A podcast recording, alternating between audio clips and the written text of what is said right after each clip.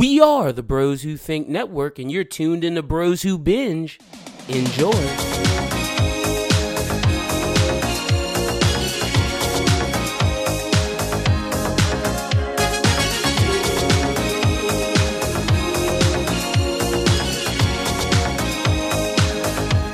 Hey, what's up, movie fans and Netflix bingers? We're back for another week of Bros Who Binge. This is Adam Schubert, and as always, I'm joined by Lyndon Burton. Lyndon, I understand you've had quite a day today. Bro, it is the 4th of July, and it was the weirdest and craziest 4th of July morning I've ever experienced. So, welcome to episode 47. Glad to be here, Shuby. But let me just say this. Freaking start off my 4th, right? So, I have to go pick up because we have ribs thawing out because I'm gonna cook some ribs for my girl. My girl's gonna make some potato salad and some beans and some rice. So I gotta go to the store get some stuff. I gotta go bring something to one of the homies because they left one of their equipments at the at the crib. I had to run errands essentially. So I started off running my errands and I'm driving through this neighborhood to kind of get to where I gotta go because it's a little shortcut. There's a bunch of curves, but it's a neighborhood residence and it, and it wasn't a lot of traffic. But there's a lot of curbs and curves. So keep that in mind. So this dog, this it, it wasn't a Labrador, a golden retriever, but it looked similar to that. I didn't know what kind of dog it was in the moment, but it was a big enough dog and it had a collar. Jumps out in front of me. I slam on my brakes and like turn my wheel, but I didn't realize how close the curb was to me. I hit two of my I hop up on the curb and my car starts going da da da da da. And anytime you hear that, you know, holy shit, my tires are fucked. And I just hear shh, and like the the sound of my rim hitting the ground. So I get off the curb, the dog passes, and I'm like, oh shit, my t- my tires are busted. One of them's busted. So I drive into this this um this little parking lot area, and I'm looking, and I'm like, oh wait, not just one tire's busted, sir, because I thought I had to change a tire. Two tires are busted. So my spare doesn't fucking matter at this point because it's like I have two tires busted. I have to call roadside assistance to get my car towed. I call my girlfriend to pick me up, and I leave the keys in the car to get my car towed.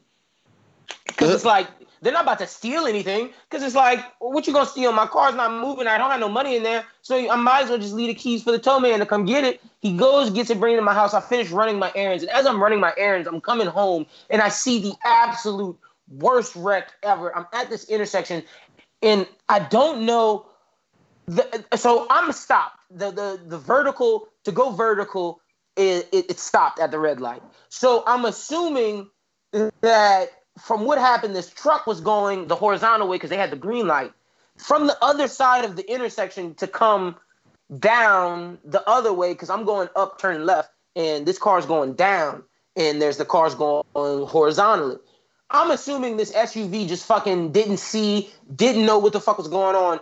He rams into the truck on the passenger side the truck's spinning, the car's and the car's not stopping. They just slow down, and the in the SUV is still moving, and then the truck's like trying to get out the way. It gets out the way. The SUV moves, runs into like a stop sign, a speed limit sign, another sign, and then goes across the median and across traffic. These cars are dodging him. They jump into the Sonic lane and hit, jumps into the Sonic parking lot and hits like three cars before it stops all the people that are in the intersection literally stop, mm-hmm. get out their car to go check on the truck because the man that was in the passenger seat, I don't know if he was hurt or anything. He just the man in the driver's seat jumps out and literally runs to the passenger side and just trying to help him. You can see him crying. I'm assuming the passengers messed up. The SUV car, you couldn't see inside of it because all the airbags was deployed. Shuby, it was the craziest thing I've ever seen wreck wise that didn't include flips or anything. Jeez, man, that's insane. Like, like the dude who was in the driver of the SUV had to have been knocked out, and his foot still had to be on the gas because his car was just yeah, it had to be that. It was, his car was still just running into shit because it, it, wasn't like a hit and run because he literally was just hitting other things and just, he kept driving, hitting shit. It literally was yeah. like GTA. I was like, what the hell? And like it was Dang. so crazy. Like a nurse that was behind us, like at least three or four cars jumped out of her car and ran. Like so many people jumped out of their car, like 17 people jumped out of their cars and ran to help these people. It was crazy. I, I couldn't stop because like there was a lot of no, cars affected too, huh? Y- yeah, like three other cars, four other cars got hit. That's crazy. That dude in the SUV is F U C K E D. He's effed. But I hope that passenger is alive, and I hope everything's okay. I pray for those people surviving. Yeah, but man, like, for sure. But like, the driver of that SUV is fucked. He hit so much shit. Like Sonic Yeah. could end up getting him. Because I know he hit one Sonic, yeah. Son- I know he hit one of the Sonic signs too. Dang. So he's in trouble, bro. That dude's in, like. Hope he wasn't drunk. Hope nobody was. I hope he just was like, didn't pay attention. Like I don't know, man. I don't know how that happens. On the Fourth of July, you wouldn't put it past, but you you said what? It was like middle of the afternoon, though, huh? Wasn't it? Bro, uh, this was like one o'clock, two Yeah. o'clock. Like this is middle of the after. Yeah, exactly, middle of the afternoon. But he could have Yeah, been because like morning starts. Who knows? But Shuby, we got a lot to discuss because we're reviewing Spider Man today, bro. Yeah, it came out on a Tuesday because I guess they didn't want to come out on the fourth because that'd be kind of a hard rollout. Well, I think also during the summers, blockbuster movies comes out on Tuesdays during the No. summer. No, oh well, maybe it's just Fourth of July. every week, weekend. yeah, every week we've been. Yeah, I think it was just because of Fourth of July because I don't really think you expect a lot of people to go out to movies on Fourth of July. Well, it's it's like, like one of those holidays that you go to see a movie at. Yeah, it's really not because there's stuff open. It's more of a party holiday, whereas Thanksgiving, Christmas, everything's shut down, so you go see movies.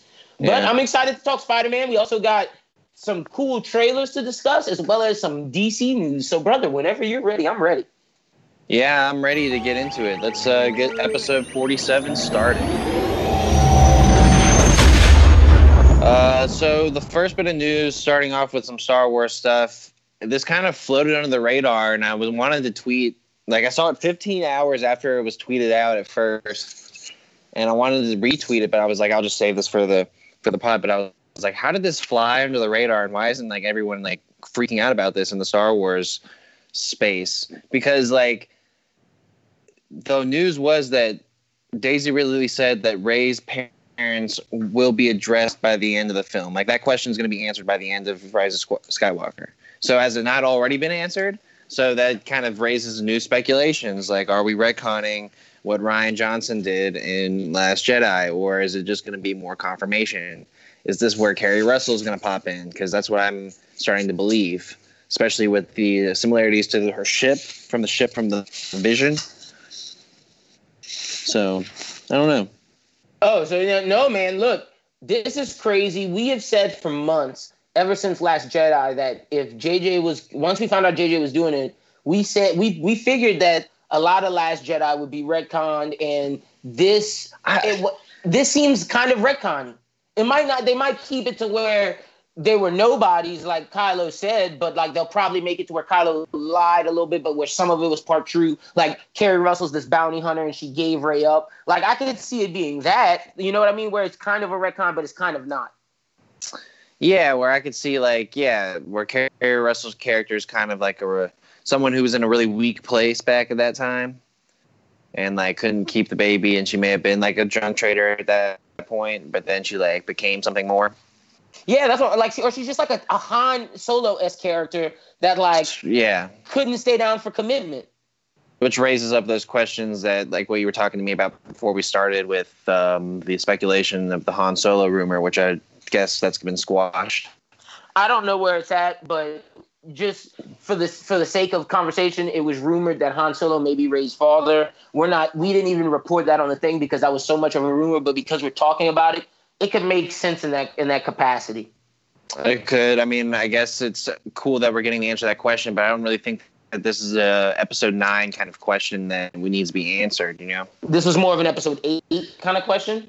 Uh, yeah. I mean, that's kind of the way it's always been with uh, with this. Or I guess another prequel kind of addressed that in the first one. But you know, looking back to the original cadence of the original trilogy, you kind of understand your backstories pretty fully by the second one. I guess that's not true though, because in Return of the Jedi, finds out that Leia's his sister.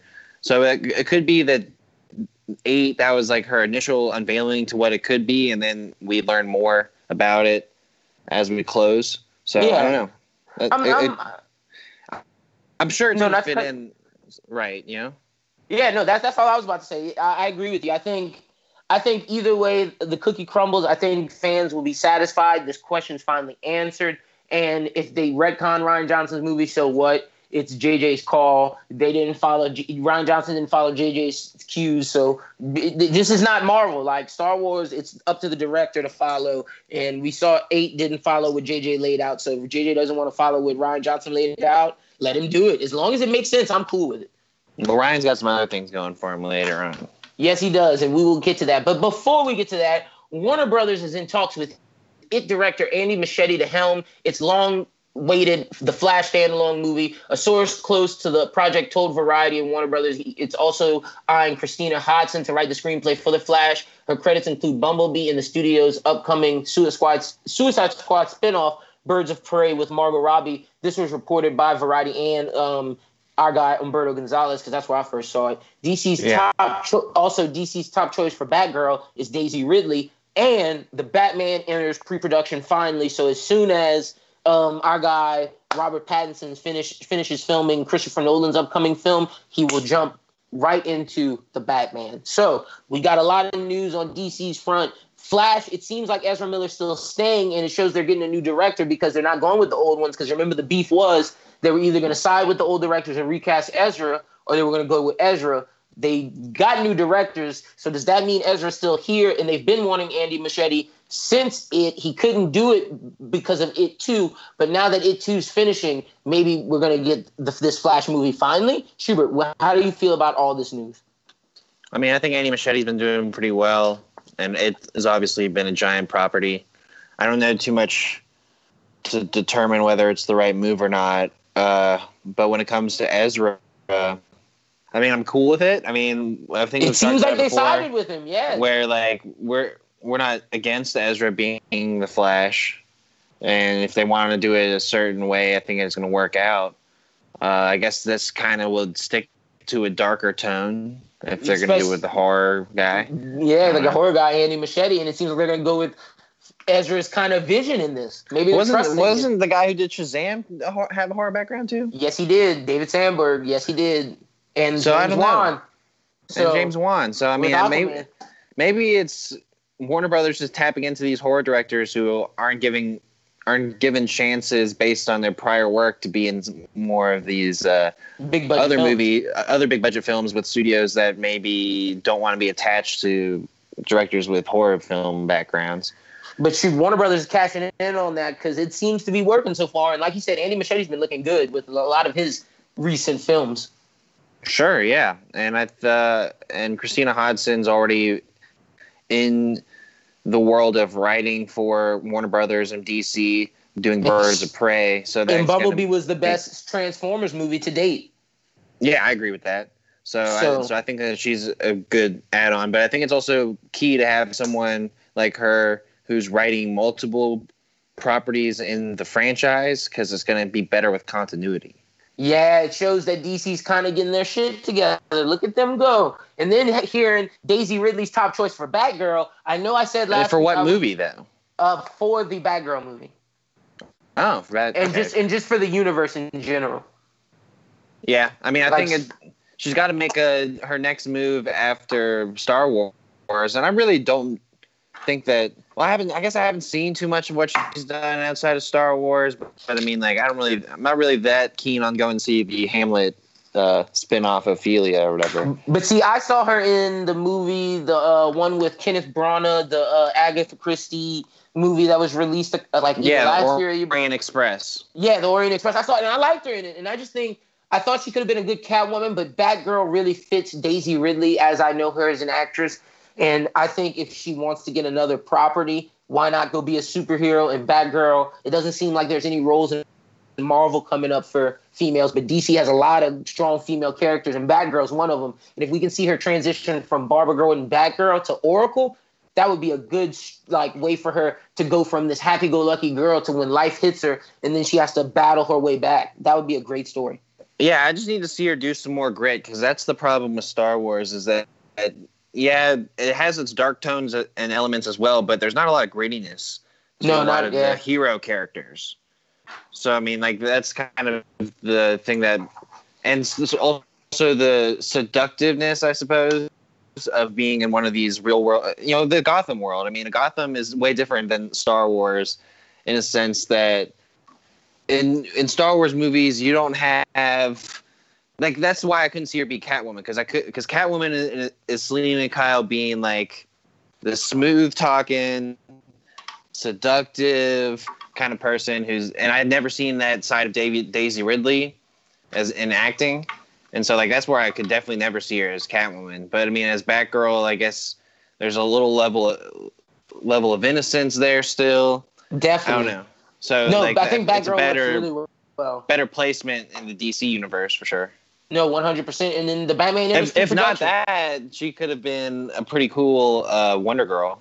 She could have been, but, but I, I dig Batgirl, and now that the Batman's in pre-production, let's go DC. Let's get these balls rolling. Now we understand why we said this. Why they were were going to Comic Con. This is why they're getting their shit ready to go, and let's get it going for 2020. Let's Warner Marvel won this last de- decade. Let's win the 2020s.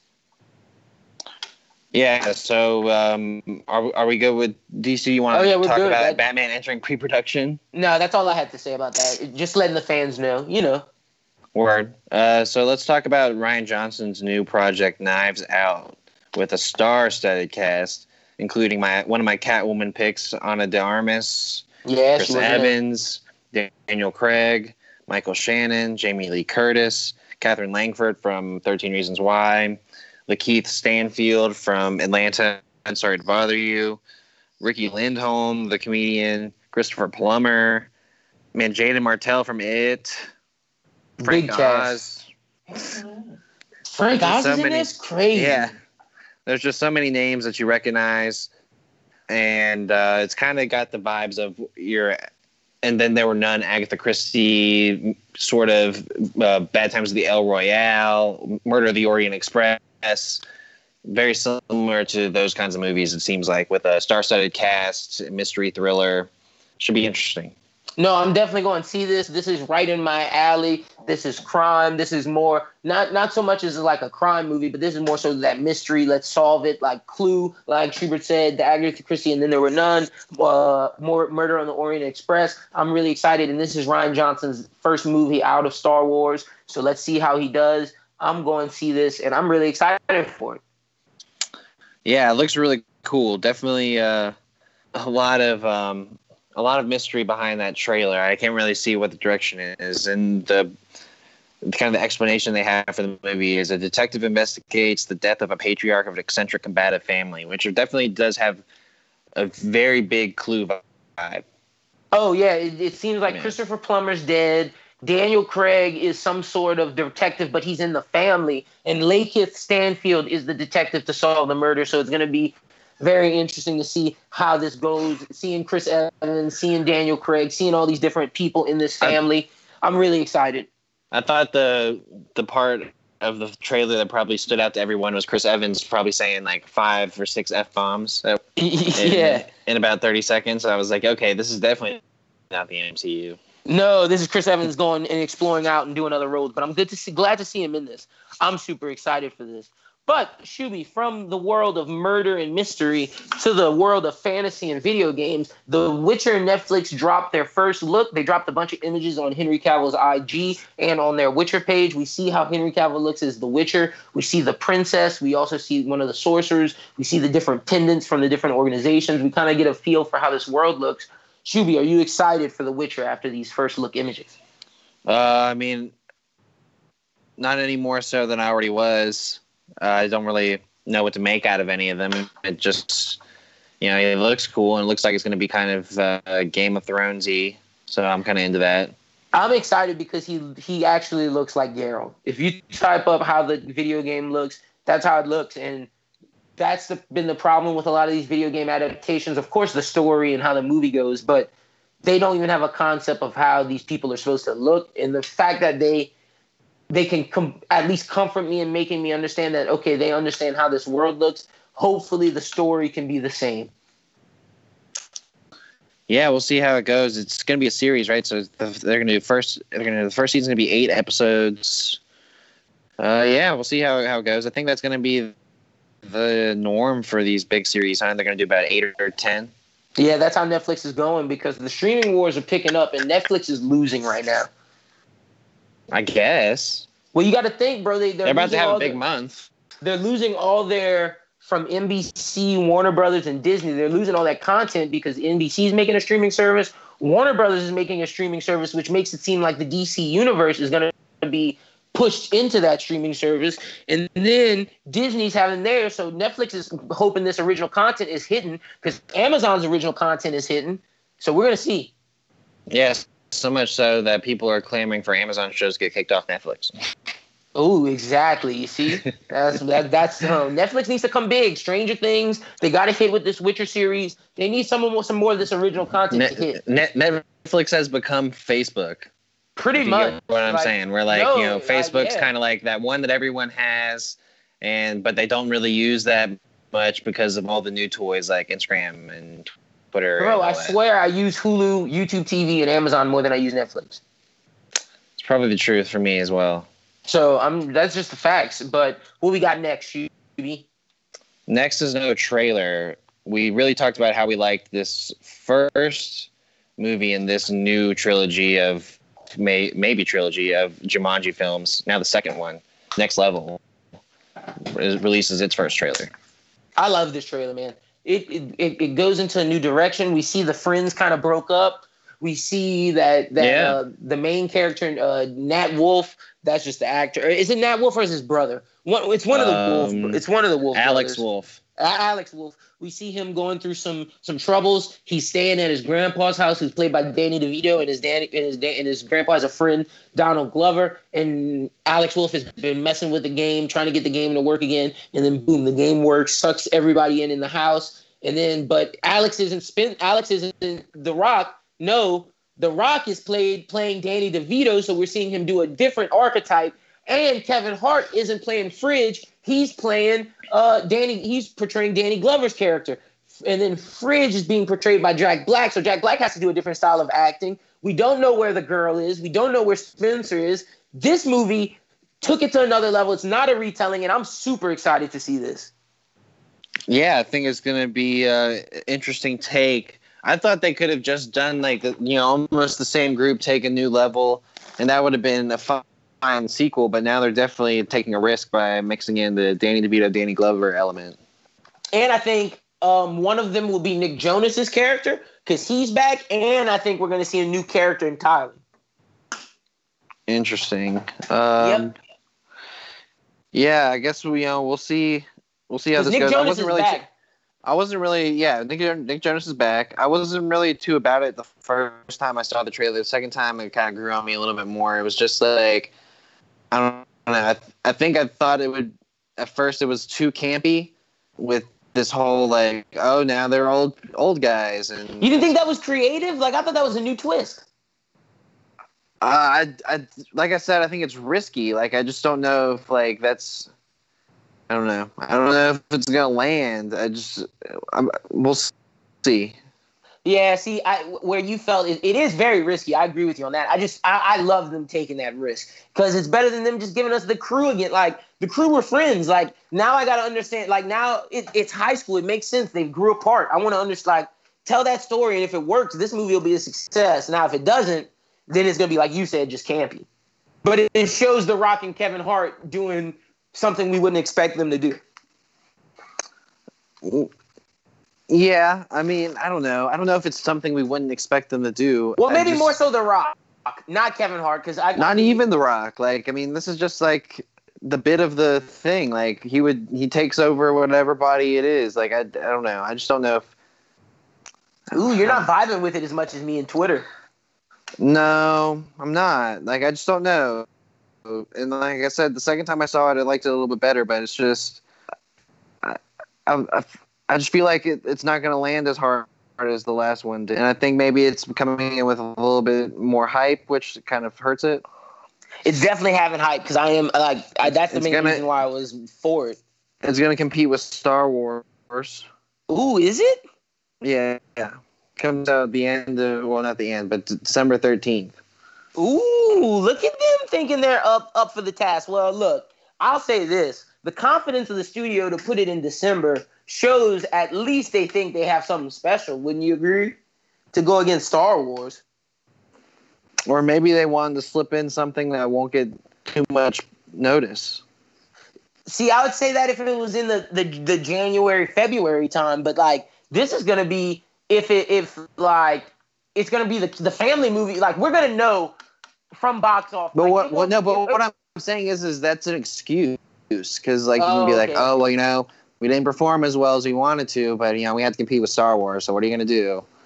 Uh, okay, I see where you're coming from with this. Is, I mean, look, man, this is gonna be interesting either way it goes, and I, and I hope that you're proven wrong. I hope I'm not wrong, because Jesus, I want this movie to be good, because I really did like the first Jumanji. Yeah, I think it's always good when I because I wasn't really too big on the first Jumanji at the first look. So Oh, okay, okay. Well, then we got hope. But next up, Netflix has released the official logline for the television adaptation of Neil Gaiman's Sandman. Netflix officially picked up the Sandman series based on Neil Gaiman's acclaimed book, comic book series of the same name. The first season of Sandman will consist of 11 episodes and will be spearheaded by showrunner Allan Heinberg, who is also co-writing the first episode with Neil Gaiman and David S. Goyer. Channing Dungey, VP original series of Netflix, made the following statements on the partnership between the streaming service and the creative team that includes Neil Gaiman.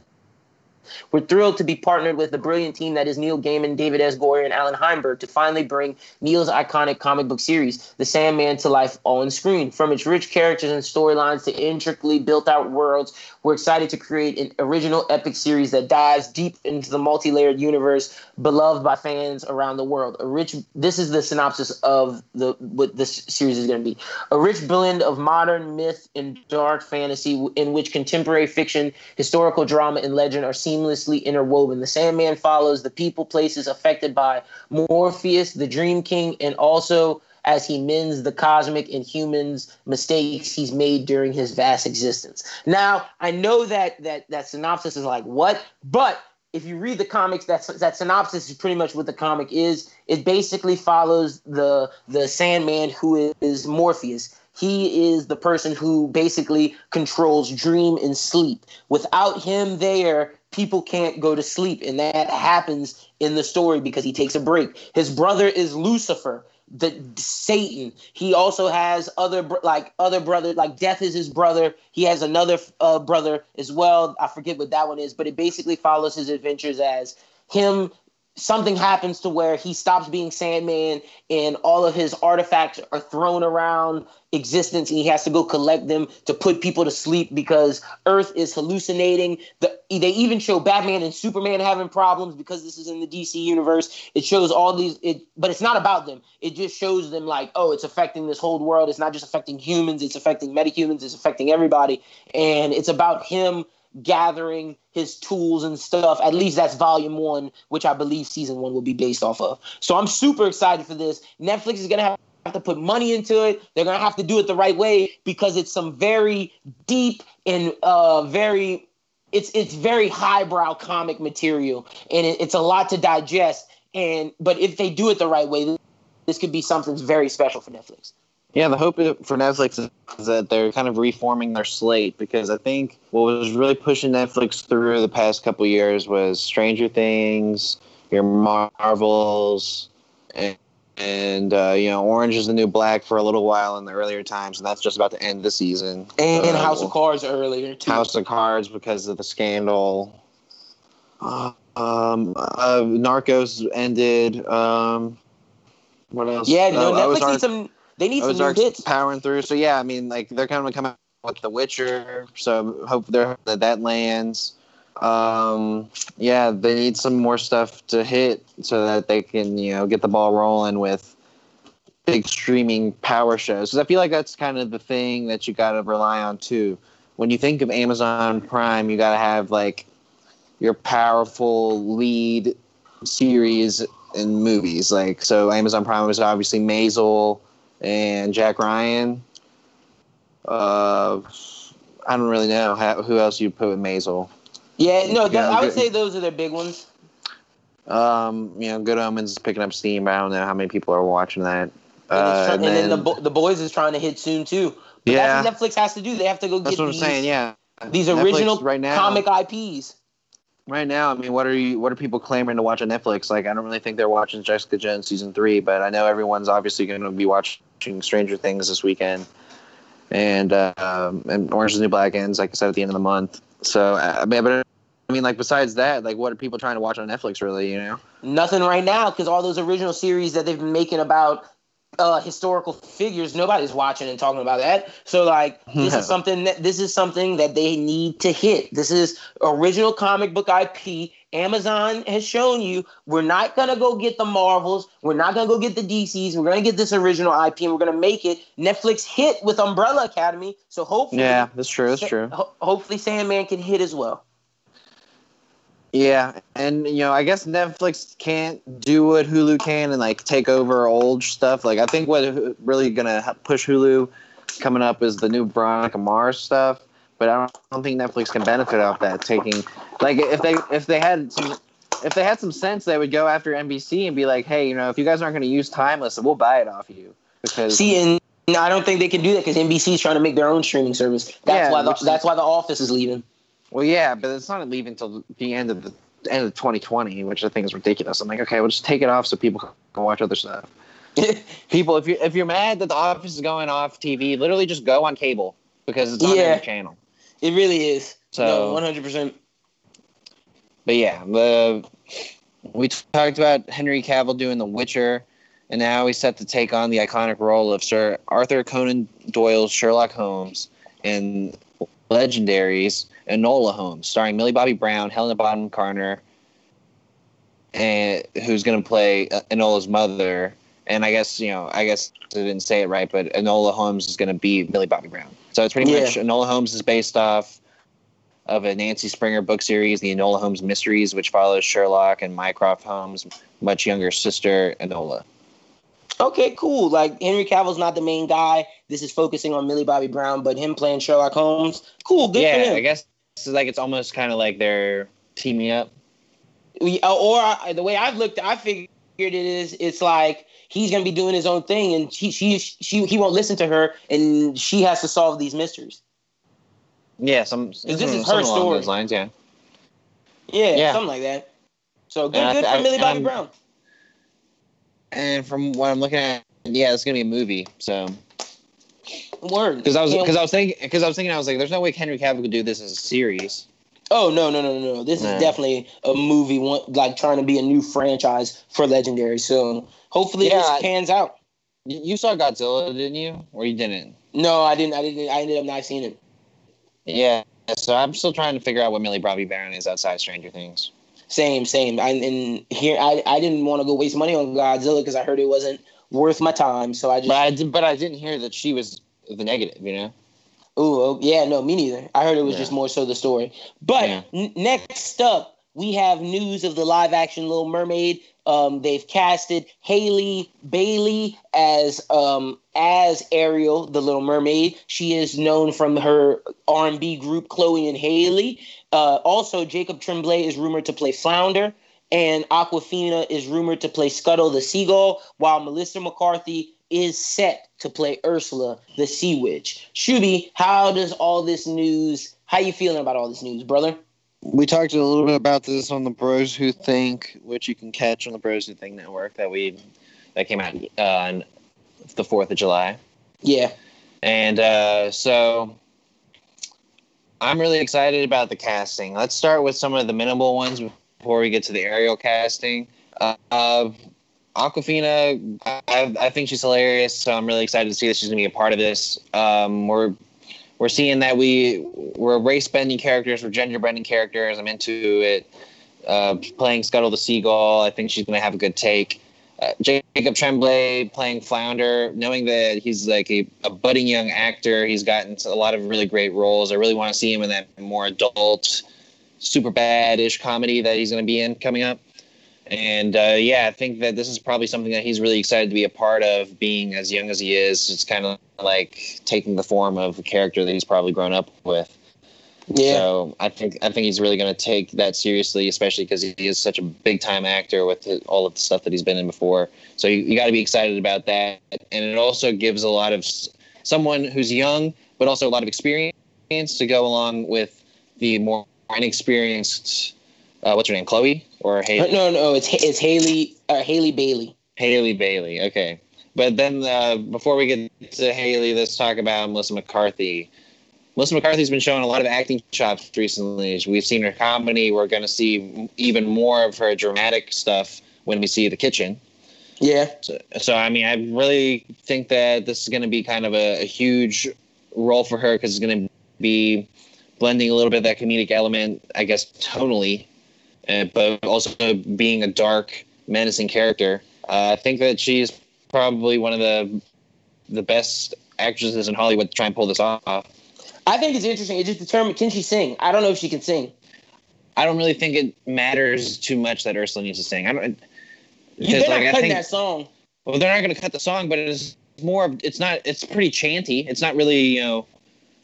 I'm doing falsettos and you know she doesn't sing when she's when she's uh transformed into oh i mean i guess they'll just make uh, they'll just make haley sing that because that is just her in uh that's just ursula in Ariel form. So true true true. She, melissa mccarthy doesn't yeah. have to sing that much. So this is all right i'm with you shoobs i'm with you with melissa mccarthy. I'm with you with jacob tremblay. I'm with you with scuttle. And like you said on the bros you think podcast i'm with haley as uh ursula i mean as ariel because it's it's in the caribbean this is this will be Caribbean themed. I'm kind of digging it, and this girl Maybe. can really, re- this girl can really, really sing.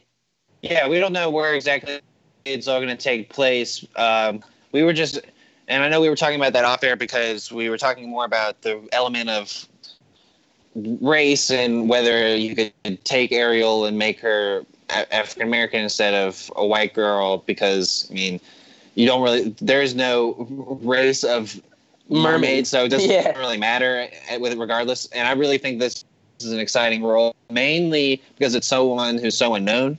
Um, and you, what you mentioned to me off air that she's like a Beyonce protege. Oh no, like she is Beyonce's protege, and the Twitter rumors was like when Beyonce was going as Nala, she was like, "Yo, make my girl," because Zendaya was supposed to be Little Mermaid. This this was like rumored like earlier, and like she was like the the African like it was understood she was going to be that, and now it's uh, Halle or Halle Bailey or Haley Bailey, whatever. I, I, I, don't know how you pronounce her name, but she, I feel like Beyonce kind of pulled some strings. It was like get my protege in here, and she she did it. So good for the good for that whole team. Well, as important of a singing element as I believe Little Mermaid is, uh, I think that it's important that you get someone who has those kinds of pipes. Um, so that's a good call. And I was listening listening to some of her music before we started this, and she is very talented. So it's really exciting that she's that's the thing. It. It's not like auto tune singing. No, this girl can like sing, sing like one hundred percent. They used to do Uh, a, a, cappella stuff singing, and she would kill it. So this is gonna be dope. And like like Ariel's one of those princesses that really need to be able to sing more so than a lot of the other ones. Yeah, and like what you were saying with the Caribbean, like because she's an African American mermaid, or you know, black mermaid, like she could be in an area that is kind of historically appropriate, which is the Caribbean thing that I got from. Because like I always think of Sebastian as like this Jamaican crab. Like, yeah. You know, what if you had this kind of setup where it's around Jamaica or a Puerto Rico or a Cuba or a Dominican Republic or maybe even Spain or you know somewhere like of, that off the coast of an of African country even or another South American country. But I, I don't think that we're because we the big talk has been like who's going to be Prince Eric, and I really think that we're going to see either a Latino Prince Eric or a black Chris, Prince Eric. That's my. That's what I told you off air. I was thinking we're gonna get like a Spanish Prince Eric off the coast of Spain, or like you said, off the coast of Puerto Rico or or Cuba. I think that's where Prince Eric's gonna go. Would love to see Idris Elba as King Triton. I think that'd be pretty dope as well. But oh yeah, ex- I think that's everyone's first pick for Chris uh, for King Triton. Either him or Denzel. Like you got Denzel. Some, you got to get some big big name African American actor. Like, and it's it cannot be Will Smith. Like Will no, Smith Will is already, Smith's already done. Yeah. Exactly. Will Smith is done. So go get Idris Elba. If not him, Denzel. Because Chadwick can't do it. Chadwick's too young. No. Exactly. We need some. We need someone of old and and that has a little weight to their name. But do you really? I would like it. No, I guess so. But I mean, like, I'm trying to think of someone besides those names because I know there's other names besides Idris and. I wouldn't want Forest Whitaker to do it. I wouldn't. No. Want, Laurence Fishburne's a little too old. Yeah, Who else you got? I don't know. I just feel like there's. I mean, Mahershala Ali, More. maybe. Oh yeah, maybe. Uh, exactly. that's- But yeah, I mean, I think Idris Elba is the, the best one. It also Idris Elba's depends. the best. But it's, it also goes back to that Will Smith thing. You know, the reason you can't use Will Smith because you used him as Genie in Aladdin. Is there a more important role that you'd like to see one of those guys play in a Disney film? But I guess Oh, this no. might just be the time. You know, I guess you know you never know. Unless they're doing Princess and the Frog, but even Princess and the Frog, there's not really any big African American male characters in that movie besides the Witch Doctor, and I don't see any of those men, gentlemen, as the Witch Doctor. No.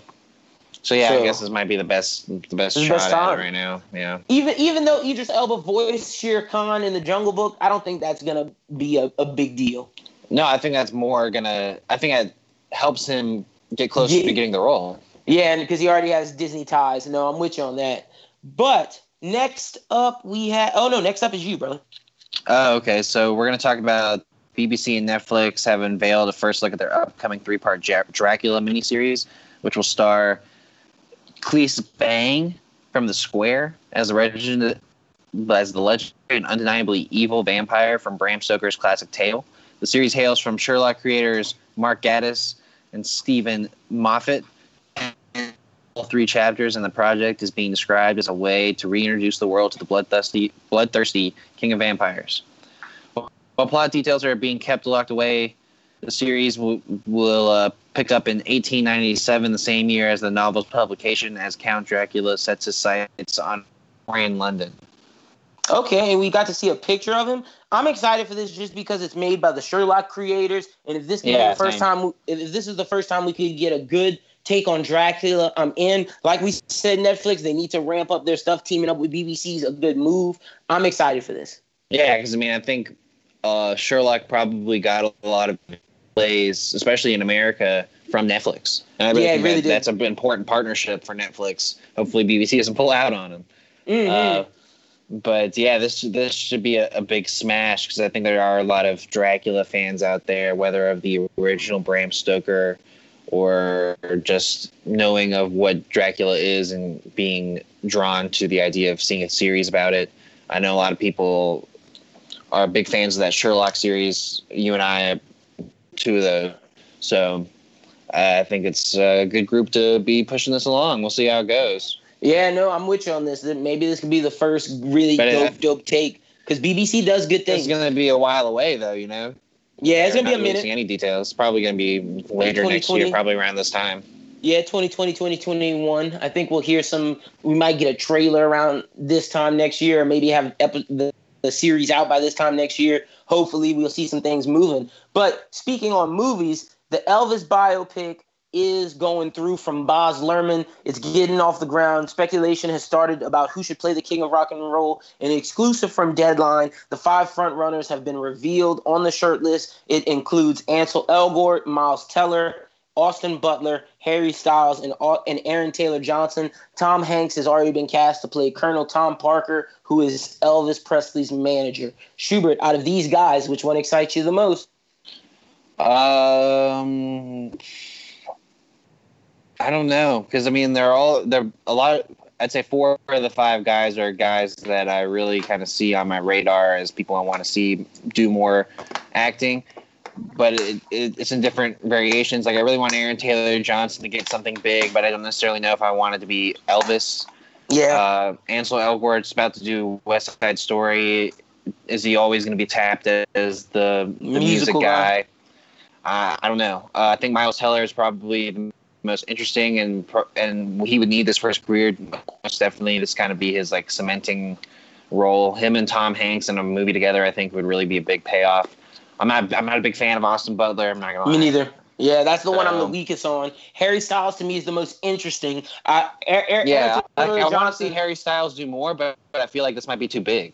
Yeah, I'm not the one. I'm the most like. If I had to rank it, I'm ranking Miles Teller one, Ansel Elgort two, Aaron Taylor Johnson three, Harry Styles four, Austin Butler five. I think I think this is Miles Teller's role. I, I really think, like you said, he needs it for his career. This would be one of the things that like cements him. Getting this is something that I would love to see him do. Aaron Taylor Johnson, I want to see him do more actiony stuff. I want him to get into the lanes of like the Tom Hardys, the the the Jake Gyllenhaals. I see that what that's what I want for Aaron Taylor Johnson. Whereas Miles Teller, we need like one of these new actor actors in the world, and this could be something that could be his lane. Like that's the thing. Like with Miles Teller, we've he's he made us jump into the whole superhero action stuff when he tried to do Fantastic Four. Granted, I mean, it, it was not a bad cast, just didn't get put together well as well as we would have liked it to. And maybe he still has a chance at that. But a lot of the things I've really enjoyed Miles Teller in have been serious dramas. Same, same, same, same. And, and I would so, love like, to see him in a biopic because he looks like Elvis too. Yeah, and I feel like he's kind of got that. And I, and I will give Austin, Austin Butler some credit. Austin Butler also kind of has the the smolder look more so than Ansel Elgort and Harry Styles. Um, man, I really do like that they're they're they're interested in casting Harry Styles because I think that's just such an interesting idea, and I want to see him in more things because I heard I heard people really enjoyed his Dunkirk stuff, and I'm and hearing that like he might really take off as an actor, and I want to get to experience that. And There's a chance myself because he killed it in Dunkirk. He did a good job. So, um, so yeah, but I still think Miles Teller would probably be the best one to do this. No, I'm with you on it, that. It, it sounds like if, out of everyone in here, I feel like we'd be most likely talking about Oscar possibilities for a Miles Teller Tom Hanks movie. Yeah, exactly. Maybe Ansel Elgort. I don't know if he's at that level yet. But out of all the actors, I'm with you. Even though Aaron Taylor Johnson is a great, great actor, and yeah. when he from what he showed me in the movie in Nocturnal Animals, he could be up for an Oscar Elvis, and he could be a dark Elvis. But I just want to see uh, Ansel. Uh, I mean, not Ansel Elgort. I just rather see Austin Taylor Johnson, Aaron Taylor Johnson, do some other things. But with that being said, Shuby, that's the end of the news. Let's get to the box office breakdown. Um, number five in the box office is Aladdin.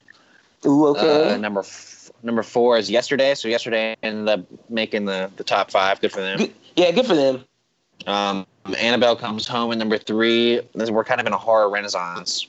We are, and I think with think from what we're seeing with uh, like the it director being cast or not cast but tapped to do Flash. I think we're starting to see that this horror renaissance pick up. And Midsommar is about to come out, and that movie's going to do great. Yeah, I think it's already come out. Oh well, yeah, Midsommar. Be on the lookout. That's a good movie. I'm going to watch that soon. Probably uh, tell you guys about it next week. Toy Story Four is at number two. Which, good for um, Toy Story. It's going to be there. Yeah, we, we knew it was going to be there, and it was going to get taken down by Spider Man because Spider Man, Spider Man. Yep, but good for Toy Story. Disney has three in the top five and has had three in the top five for a while now. They yeah, are true. Disney's going to make easy five billion dollars plus this year. Yeah, this is like the year of Disney, pretty much. Like I'm, I understand why everybody's not doing Comic Con this year, but Disney. It's like just stay out, of their way right now. Y'all get y'all's property. And and they're doing D twenty three this year too. Jesus Christ, man! Yeah, they have so much shit, and the, the streaming service is coming out later this year. So this That's is why. the year of Disney. Yeah, yeah, this is the year of Disney. But I think next year might be the year of Warner Brothers. I think it will be as well.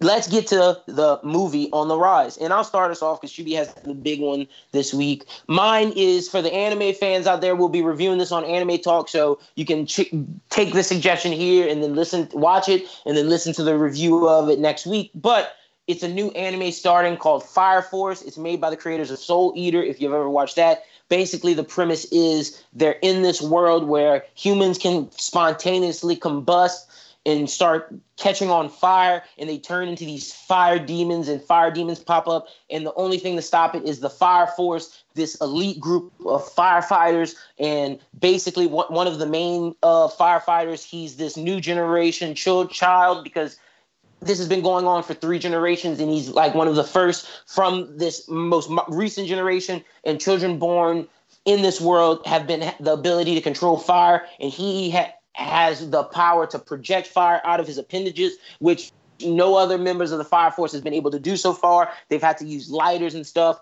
They've had to use just fire that's already been created and they can manipulate it and control it. And that's how they've taken out fire demons. But this dude's shooting stuff out of his hand. They also have one who can make a lightsaber and he's badass. So this, this show is super dope. It's to be incredible. I read the manga well, at least like the first three chapters, and I stopped because it was so good that I wanted to watch it animated.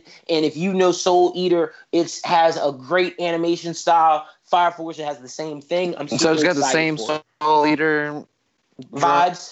Dr- yep, it looks similar, very similar to Soul Eater. and Kill la Kill.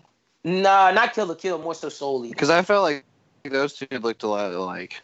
More so Soul Eater because they're the same creator. I don't know who created Kill la Kill, but I know it's gonna look very similar to Soul Eater. And if you're not into that, Doctor Stone also comes out this week, and basically what happens is picture today's today's Earth. We all turn to stone, and some kids wake up from that stone, and they're like, "Oh God, what what's going on?" And one of them's one of the smartest kids ever, and his his goal is to rebuild the world to how we were before and make a world of science. And this other kid wakes up who's like the star athlete who wants to kill all the old people. So it's his caveman thinking versus the world of science, and it's it's a very different take for anime because it's it's it's just different, and I really enjoyed and that will be out as well tomorrow by the time you guys hear this. So two animes for you guys to check out that we'll be reviewing. Yeah, that's cool, man. Yeah, definitely been on an anime vibe for sure. I might need to take a little bit of a break though now that Stranger Things is out, which is I know my you movie are. on the rise. That's your show, brother. We're gonna need you to watch it to tell people what's up because you know me, I don't watch Stranger Things too much. Yeah, we're we're doing this recording on Fourth of July uh, in the afternoon, and I might not even go out tonight. I might just watch fireworks on my balcony and watch Stranger Things. I figured that's what you were gonna be doing. I figured that was your plan tonight. No, uh, maybe we'll see. It, it is New Orleans, so you know we'll see what, where the party's at. But Stranger Things definitely is kind of a party in its own. No, one hundred percent, and people are excited for this new series, this new season. There's probably people who are listening to this podcast right now who have already seen it. Probably so, because they've they've been out to you. watching. Shout out to you guys, one hundred percent. But with that being said, Shuby, let's get into it. Spider Man. Ooh, I've been I haven't Far tweeted anything. I've been waiting to see what you thought. Did you like the movie? Yeah, it was good. Oh, I feel like you didn't like it that much. Uh, it was weird because there were just a lot of times where I, I wouldn't say a lot of times. There were some times that I was really taken out, and I, I was like, Mm. man, I was like, I was like, oh, I don't know if I like this. And there were there, there were times that I was really drawn in, and a lot of those times were when Jake Gyllenhaal was on screen. I told wait, didn't I tell you this movie would be centered around Peter's uh just trying to be a kid, bro? That and when that was one of the things in the movie that really pissed me off. Like Peter Well, kept right? doing, he kept doing dumb shit. Like, bro, I get you like Mary Jane, but bro, like you have a bigger responsibility than go and talk to Mary Jane right now. Like, why don't you just talk to her? Because you got to do your mission. Like he was just it, it like. Like the first movie, he oh, he wanted to be an Avenger. He wanted to be an Avenger. Now that he's an Avenger and seen hardship, he's like, oh wait, I don't know if I want this. And it's like, I get, I get that you're a kid, but some of the shit was just so dumb that he did, and I was just like, bro, I'm I- like, I'm tired of you complaining about this. Well, I mean, it just felt like not not not Spider Man esque, but I'm not gonna say that because like I didn't feel that way the whole movie. It was just like some things I was just like, ah, bro, like, like get a Chill grip, out. dude. Yeah, like, no, me too. My girlfriend was like, chill out in the movie because I kept screaming at him. I was like, bro, what the fuck? Like, come on, Peter, get your shit together. like, like from the jump, dude. Just answer Nick Fury's call. Just figure out what's going on. like obviously, Nick Fury will pull the strings for you. yeah, So, like, he, I he get- could you could have advanced your your vacation in that way. like I get you're not you- you're sad because Tony's gone. I get all that, but it's not even like you're mourning for that. You just want to talk to your girl. Well, and it didn't really ever. There were times where I was like, "Man, like, do you really feel like this is going to honor the person that you want to honor?" Yeah. Yeah. Like, do you really feel like Tony would be like Tony and Pepper had a big time relationship, but like, do you think Tony would do some of that stuff that you did because you wanted to talk to Pepper?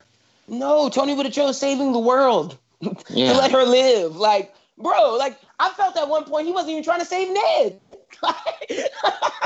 like when Ned was in the thing, I was like, yo, is he gonna save Ned right now? Like, what is he doing? Well, Ned did, you know, Mess that bust his yeah. bust his balls a little bit, man. Like he was like, "Yeah, bro, we're gonna be bachelors in Europe." I'm like, "Yeah, Ned, bachelors in Europe, it's good." and then he gets then he gets with this chick on the plane. I'm like, "Bro, I slow your roll, homie." I You- wasn't you mad at Ned for that. Shout, Peter- shout out Peter- to anyone who on this podcast who's listening that went on my Europe trip with me. Like you, we the golden rule is, is that you do not hook up with a girl on your Europe trip the first day. well, they have, but I mean, hey, man, they're in high school. Ned's been knowing her for a while, and they had a connection. Like, I'm not gonna be mad at that. Peter told him he wasn't trying to be bachelors in Europe, so you can't blame Ned for finding him a spoogie. That's Peter's fault because Ned was trying to do bachelors in Europe. Yeah, and then Peter could have like he had so many opportunities to do what he wanted, but he had like Yeah, his plan. But, but I but I don't blame him for that because I remember being 16 years old. So Yeah, no, I remember I, thought that was very plan. true for him. Yeah, I thought that was I'm very a- true to form, and I didn't have any problem with that. I didn't. So have a problem that's what I'm that. saying. Like there, there were definitely elements of the Peter Parker trip that I was like, oh, I vibe with this. I get it. Like I get the motivations, but then like some of it, I'm just like, bro, like why are you And- doing these stupid And then stuff? see when that kid, I'm also glad they explained the five years because that was one of my Yes. biggest criticism.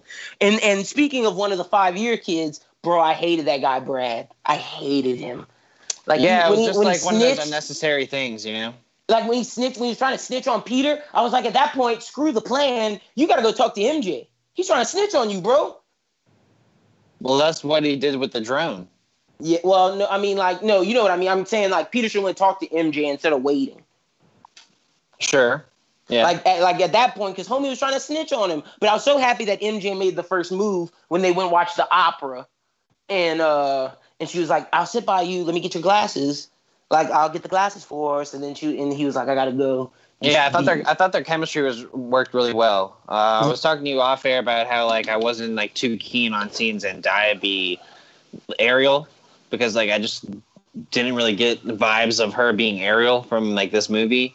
Uh, but I do feel like she played her character and her rendition of Mary Jane, her ta taking over a redhead role, uh, pretty well, pretty well. So yeah, she's, she's I mean, I- hipster Mary Jane.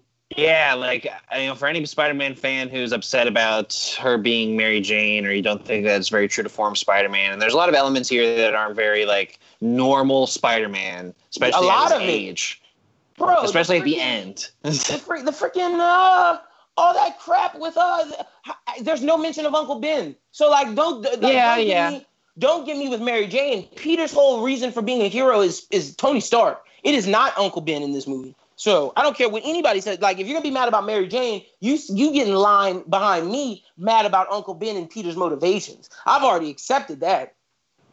yeah, I mean, you could definitely tell that it's really become Tony, and now Happy is kind of playing a playing a larger role in his life. And he's So Tony's, kind of pro- like he's Tony's protege. Yeah, yeah, yeah. And but we Um, haven't even talked about the spider part of this. We just talked about the Peter part. Which was a lot of it. I mean, that was a big part Yeah. of the movie. Like, because it was mostly him not trying to be Spider Man. it was like it's- you know to finish off the talking about the Peter element of it. What did you think about him revealing himself to Mary Jane? I, I didn't I didn't mind it because that was that that's happened multiple times in the comics, and it's like he she told him, so he didn't he had no choice at that point. I wasn't tripping. Like this is a Spider Man where I thought it was the reveal was kind of cool. I mean, I, I thought- yeah, I, no, wouldn't- I, would say, I would say cute. It was like, oh, by the way, yeah, I'm Spider Man. We gotta go. I fucked up. Yeah, no, I'm with you. I enjoyed it, and you got to think this is the world of the MCU. Where at the end of Iron Man, Tony Stark said, "I'm Iron Man," and Captain America, we all know Steve Rogers. Like this is the world where we know who the superheroes are. Peter Parker was the first one that we didn't know who it was, so it's not really a big deal in terms of oh this world. Like it's a big deal to comic fans, but in, in the grand scheme of things in the MCU, none of those heroes have identities. Maybe Hawkeye, maybe Hawkeye. They know Black Panther's from Wakanda. So I mean, like, what you gonna do? It, Peter was the only one with a secret identity. Yeah, pretty much.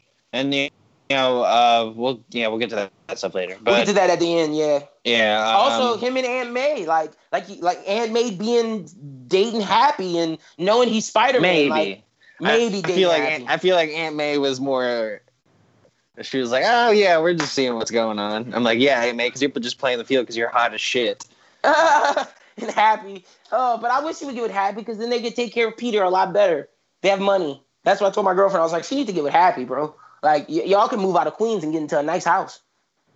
you gotta think about the Tony Stark's mansion. Exactly, or live in one of Tony Stark's old apartments. You know, Happy taking care of out, out in these streets. Yeah. So that's what I'm saying. But let's let's get to the Spider-Man part of it. We pretty much talked about every other part of the movie. I like the Spider-Man part. My favorite part of this movie was Jake Gyllenhaal, one hundred percent. For sure, yeah. I thought um, his. I mean, I, you know, a lot of coming, and I was upset with the people in my theater who were v- being very vocal about that throughout the thing. Where like in the early on scenes where they're talking with Nick Fury and all that, they're like, "This dude's not genuine." Blah blah blah. I'm like, you guys shut up, dude. Like we all know that this dude's about to Yeah. heel turn. Exactly. We all knew that. Like, wait, we all wait knew it was coming. for it to happen. Like my girlfriend didn't know it was coming, so when and nobody was talking about it in our theater, but I the whole time I was, she was like, "Don't tell me anything." And I was like, "All right," and she was like, "Man, I really like that Jake Gyllenhaal's in this movie. Like, what if he's the next Iron Man? And then you think that's possible?" I was like, "I was like, Oof, I don't want to say anything," and she was like, "Oh, you just said everything." I was like, "Well, you shouldn't ask me." Because, because I like, there's no proper way to answer that question. Yeah, maybe. Like, eh, like, what am I supposed to say? So, and then Like- he makes the heel turn, of course, and Which I thought was an awesome I reveal. it. Yeah, I thought the way that they did Mysterio, out of all of Spider-Man's villains, I've always thought that Mysterio could be very, done very well cinematically, and it was done very well. Bravo to Marvel. Anyone who's trying to get into the Batman, the new Batman series, and they want to do an adaptation of Scarecrow, take notes. Yeah, like that would be, huh? Do it, do it similar. They like Marvel had it because like they've done Doctor Strange, so they have that way, but then they just made it scary. I thought that was dope, and Peter Yeah. having to deal with that and finally getting his spider sense, thought that was dope. His Peter Tingle. It's Peter Tingle, yeah. What, uh, but it's it's the spider sense. I'm I'm never I'm not calling it Peter Tingle. it is 100 percent his spider sense. But did you like all of his new costumes? The stealth suit, him with the maybe the new Black Widow, probably not. Just some Russian spy working for Nick Fury. You see the stealth suit. You see the um the the Iron Spider suit in the beginning, and then you see his new black and red suit.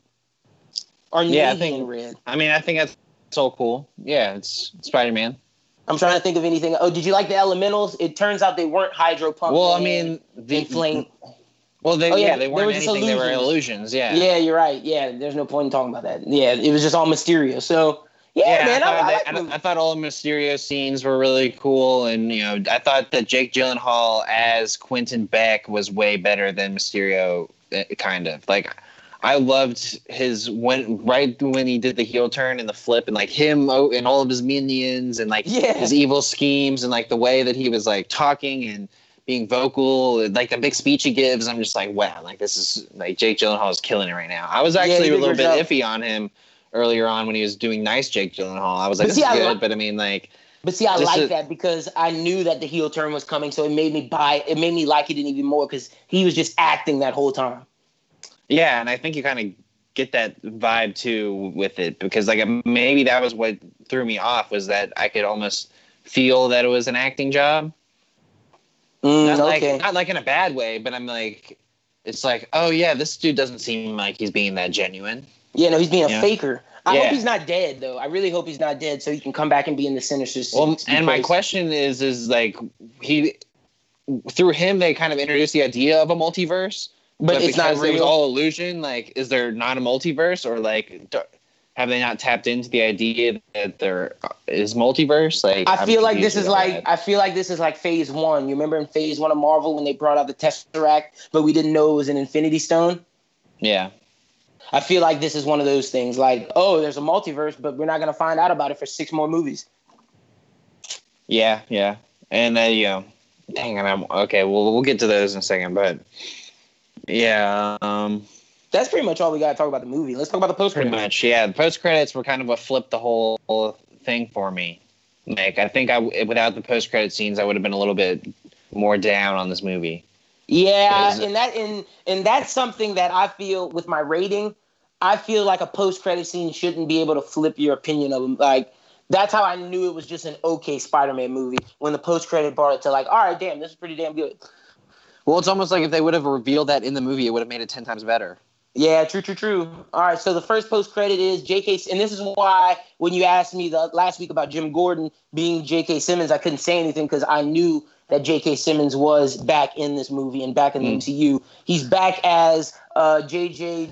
J. Jonah Jameson, and they made it to where it's like an Info Wars. He's not the main news, which I thought was pretty funny. And then Well, that's really- more modern and true to time. Yeah, it is, and it, they made it to where like, ooh, is this real news or is this fake news? Because J. Jonah Jameson's showing it, and it's basically he gets a video from Quentin Beck that he recorded while Spider-Man was doing all this, and he revealed his identity was Peter Parker. Yeah, like I still feel like there's a way that Peter could play that is not. Yeah, Nick like, oh, this guy's this, this guy's crazy. bro. like, Nick look at Fury me, could Peter- all of that right now, like if he wants. Yeah, Like, yeah, exactly. He could put out a bulletin through the cops and be like, oh yeah, no, that was Quentin Beck. He's lying. Spider-Man is someone else. That, that's Yeah, easy. yeah. That's easy fixable. But if his identity's out, okay, interesting. That means the Sinister Six will be going after Aunt May and Mary Jane, and it'll make it a more personal story. Yeah, that's true. And another another way that you can also fake it off is like who's someone that's got like similar powers. Let's just say T'Challa. Like you put T'Challa in the Spider-Man costume, have Peter Parker like swoop in, and because you don't really need the spider powers to do the webs. No, you just yeah, because it's Yeah. we- it's web made. You could just put someone in a suit and just make it to be like, oh yeah, no, this is I'm Spider Man. Peter Parker's not this, and you can make it blow it off because the Daily Bugle is like Info Wars. Like, is it real news? Is it fake news? You don't necessarily have to believe J. Jonah Jameson, so it could work out for him.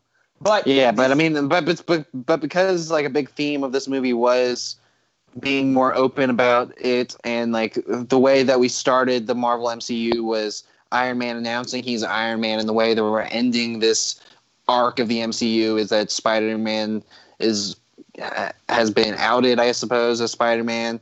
You know, maybe this is kind of uh, him being the new Tony Stark. yeah, kind kind of like a, a way of saying like now he's going to be the new face of the Avengers as Tony was. Like he's going to be the one that people lean to, or Yeah. or the one that people are To hate, iffy about. yeah, because he is 16. Like, how are we gonna follow the 17 year old kid? You know. That's what Quentin Beck was saying. But seeing Quentin Beck, this made me this one thought. I want a new Spider-Man villain for the next movie as well. Like seeing Yeah. Mysterio is dope. Like if you do Green Goblin, cool. But this really made me want Kraven the Hunter. Like bring him out and then let's get the Sinister Six. Like let's do it. Well, that's the thing. Like, if you're, I think Kraven the Hunter would work the best because like now you have this idea that they could be hunting Peter Parker, Yep. and I feel like if you already have outed Peter Parker, there's no way you can do Norman Osborn. That's my thing. And uh, like Norman Osborn, they're gonna have to like bring him at the end of the third one. Like Kraven's hunting Peter, and at the end, Osborn's like trying to buy. Like he's here now, and Peter has a new transfer to his class, Harry Osborn. Yeah, but you'd have to find a way where people wouldn't think that Peter is Spider Man anymore. True, true, true, true, true. You could do. They they probably tie that up in the third one. But I mean, I, I would hate that if they did it that way because I, I feel like part of the whole Harry Osborn thing is that he grew up with Peter. But I guess you know we're this is a different Spider-Man. Like everything you knew about Spider-Man is you got to throw it out the window for this MCU Spider-Man. Yeah, because they're trying to because they've made four other, six other movies, five other movies. The MCU and Kevin Feige has stated that they're trying to make this the most original rendition that they could do from the source material of the comics. Like they're using other comics that aren't really mainstay in some of their storylines to go with this new Spider-Man. So it's Well, gonna mean- work out. A perfect example is like what I was harking about since this uh, this this movie was announced. Like they took it out of New York. I mean that was Mm. that was a, a bold move, and I think it, I think it worked out for the most part. Yeah, I told I told you it was just vacation spot. Peter's just pissed. He's he's salty about Tony Teenage dying. angst Spider-Man. Yeah, teenage angst Spider-Man in Europe, pretty much. And then the oh, the final post-credit scene was showing that Nick Fury wasn't Nick Fury that whole movie, and he was a Skrull. But Talos is a good guy, and Nick Fury is somewhere in space with the Skrulls. But that does show that uh, that stuff is possible, and I think they're just inching their way to having bad Skrulls come to Earth. What are you talking about? That second post-credit scene? Yeah, Yeah, like I think they're they just slowly inching their way. Yeah, I mean, like they should have done that different. Like they should have done that in the post-credit scene. I'm with you, but hey, man, I, I thought they should have made this because that changed from the entire movie for me. I was oh, wow, okay, that makes sense. That's great. Yeah, That's no, great. Like Nick Nick Fury the whole time because like that was a, a, a big argument that you could have had with Nick Fury. Is like Nick Fury didn't seem as Nick Fury. but And it made so much sense, sense. at the end. It made Yeah. like I it, like I was like, oh, because Nick Fury wouldn't have been like he's ghosting me. He would have took part. Like there were so many different things that Samuel's Nick Fury would have done different. So it just it makes a lot of sense. And Well, he wouldn't have gotten fooled by Mysterio. that too, that too. So good movie. Would you rate it one through ten? Uh, I'm thinking eight. Yeah, solid eight. Where where would this fall in the all time Spider Man rankings? Does this take the top spot? Um, Live I mean, action. honestly, because of the end of the movie, it makes it almost better than Homecoming. Uh, uh, but I don't know. Spider Man Two still prob- number one though. Uh, uh, yeah, All right, that's all I need to know. of live actions, yeah. Yeah, of live action. Besides uh, Into the Spider Verse, word, yeah, word, word. Yeah, no, I, I don't. I think this one. I don't know if it's better than Homecoming yet. I got to see if it's rewatchability factor. And the, but Same, this yeah. one, this one's all right. Solid eight. Good, decent movie. And that's pretty much all I got, Shuby, this week. Yeah. Don't, um, don't know so where the what's- MCU. We were gonna. I, wa- I wanted to pose where the MCU goes from here, but this didn't really answer any questions. This was more so the closing of the phases and leading into the next phase. You know what I mean? Yeah, I was gonna ask what the next movie is. Is it Black Panther two? You think? Um, I thought the next movie was Because isn't it gonna be in February next year? yeah. Is it? Black is Panther. It, uh, no, no, I don't think Black Panther two. No, it might be. It might be Black Widow. Black Widow, Yeah, which is a prequel, which really wouldn't answer our question in the next where the next direction is. Yeah, it's either it's either Black it's either a Black Widow or Shang Chi. Because Black no, I think not. Shang Chi's getting pushed. Oh well, it's not Black Panther because it's not filming yet. So it's Black Widow because Black Widow's filming right now. Okay, Yeah, so that, that's pretty much what's next. But yeah, I don't know. I can't. No that's why I us- really think that Warner is about to take the bull by the horns because like I feel like there's just this little lull period with Marvel. Like, where are we going? Like, what are we gonna do? the There's gonna be a lot of stuff out. sequels. Yep. Yeah. They got to build to this next arc. So while they're building, DC can come swoop in. But yeah, no, man. I was gonna ask you what was next, but this movie didn't really let us know what's next. It's just Peter's little story. So there's nothing really to speculate on. So that's all I really got this week, brother. Uh, yeah. Okay. Well, let's wrap things up then. The I'm trying to think of the rest of the summer. Yeah, we've talked about it before. Really, only that's left that's major is Lion King. It's just a couple weeks, and um, then a, a week or so after that is Once Upon a Time in Hollywood. Those are the the next big films for us to talk about. Yep. So- oh, Schubert, I forgot. I uh, I don't know if you you did, but I talked to some people after the movie, and let's put their thoughts in the movie, what they thought about Spider-Man: Homecoming, right here. Hello, here we're at Bros Who Binge was just getting reviews and reactions to Spider-Man uh, Far From Home. What's your name, man? Uh, Cameron, What'd you think of the movie, Cameron? I thought it was a great movie. It was really, it was really, really good. Did you enjoy it more than the first one? Uh, yeah, I'd say I enjoyed it a lot more than the first one. Awesome, thank you, man. No problem, man. Hello, I'm Lyndon. Uh, wanted to get your name. What'd you think of the movie? Uh, it was really good. What's It your name, man? Uh, Reed. Did you like it more than the first one? Yeah, I liked it. Awesome, thank you. Back again with Bros Who Binge. I'm here with what's your name, man? Casey. Casey. What's your name? Maddie. What'd, you, what'd y'all think of the movie? I thought it was very good. They had a very good plot twist as the uh, end credits scene. Did, did you enjoy it more than the first one?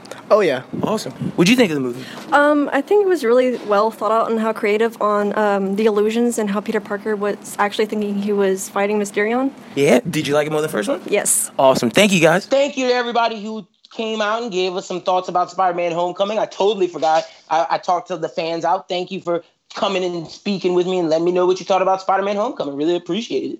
But yeah, Shuby, no, Lion King is the only other thing we're really waiting for. But I feel like the pod's going to be talking about the boys for the remainder of the summer. Yeah. So what? That's next week, huh? Yeah, or yeah, is it? I thought it was July. It's I thought it was July twenty seventh. Oh, okay. So, Yeah, so yeah, way later this month.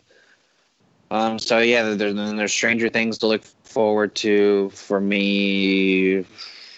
That's pretty much it. It's it's a lull till October. Yeah, I mean, I'm you know I'm watching old reality TV right now, like Big Brother, and which yeah, let me run through that. I haven't really caught up, which I'm kind of upset about because I wanted to start doing some reports on it, but there's it's really early so far. They've only started kicking out the first couple people, but it seems like it's going to be a pretty promising season. Already seeming to be pretty interesting, and uh, yeah, I'm, uh, I love the the whole gameplay aspect of all that. I've always kind of thought the Big Brother was a, a, a interesting model. And um, before we get out of here, I want to ask you this question because it was something I was thinking about and brainstorming with uh, with my friend. It was, what if they created a, you know how like the the escape rooms were like the big thing for a while. Mm-hmm. What if they created a thing like that, but where you got groups together and they put you in, uh, like they rented out like an entire studio warehouse and they made different game show sets, and like you had you got to like play the game show, you know. Because like Mm. the thing that like I always see about Big Brother and Survivor and stuff like that that's always super interesting is that they have those the competitions and the competitions always look like they'd be fun to do. And so like I feel like that would be an interesting business model if someone wanted to go out there. You know, you could steal it from me because there's no way that I'm gonna pull something like that together. But Hey, I think man, that'd be something get- cool. give the Bros Who Think Network like six years. We can maybe put that business adventure out there, but it's and by that point people will be fucking with virtual reality, so we'll be SOL. But it works True, even better true. for virtual. It works even better for virtual reality. Yeah. Like true. I'm, I'm thinking like Press Your Luck and like Wheel of Fortune and no, I'm thinking the same. that, that- that's where my head went with it. Also, Double my head Dare. Went with it, my head went where you were talking about making it for public. I was thinking making a TV show where it's like escape rooms, where it's like very serious, serious escape rooms, and people have to escape from them. And Yeah, if you be win, cool. you get money. Yeah, the escape room thing would be cool, but what I'm saying is, is like because not to make it a TV show because that's the big thing is like you know people would want to get on TV to be on these games to do these games or like they feel like they can't do those games. That was the really great thing about the show Minute to Win It is that they were games on the show that you could do at home. Yeah, Netflix did have a good game show with that. Was it that wasn't Netflix? Yeah, I, I watched. I watched it on Netflix. I think they had some of the seasons on Netflix, but I think it was on ABC or Oh, NBC, something like that. I Real? think that's where I got to Wow. start. Didn't uh, get wasn't Guy Fieri attached to that? No, it was uh, Apolo Ohno or something like that. somebody, somebody weird, bro. Some, Somebody was- weird. Yeah, but that's all I really got. But that, I love that business idea though. That'd be a good. Yeah. But All you right, guys, well, yeah, Oh, go ahead and yeah. tell them uh, where they what's going on with Bros Think Network and where they can be sure be sure to check out the latest episode of the BWT podcast. We had a dope Fourth of July episode. It dropped late on Fourth of July, so be sure to check that out as well as check out the latest episode of Anime Talk before the new one drops. But you can follow me at LynBWT on Twitter and follow Bros Who Think at Bros Who Think. Dope. You can follow me on Twitter and Instagram at ashewart14, and you can check out the Bros Who Binge every Friday, like you are doing right now. If maybe if it, you might not be listening on Friday, but we release every Friday. We'll be trying to bring out some more movies to you. We'll probably do some more discussion topics now that we're kind of getting into a lull period. June was pretty hot, man. We had like movie after movie after movie. May, Yep. They may not have all been great movies, um, but we definitely did have a lot of them. So now it's gonna be back to some top tens and some discussions. Yeah, exactly. So we'll slow slow things down and, Ooh, and you know, pitch it. maybe yeah, pitch it. You know, maybe go back to talking about some TV shows. Uh, yeah. So we'll we'll figure out what the the next slate of things is going on for the Bros Who Binge as we get closer and closer to episode fifty, which should be coming in the fall. So um, yeah, thanks for listening to episode forty seven, and I hope you everyone has a safe Fourth of July weekend. Don't shoot your don't shoot uh, any fireworks into your eyes and uh, and don't drink and drive. yep. But uh, enjoy some movies. Enjoy Stranger Things three. Have a great weekend. Check us out next week for episode forty eight. And as always, have a great weekend and keep binging.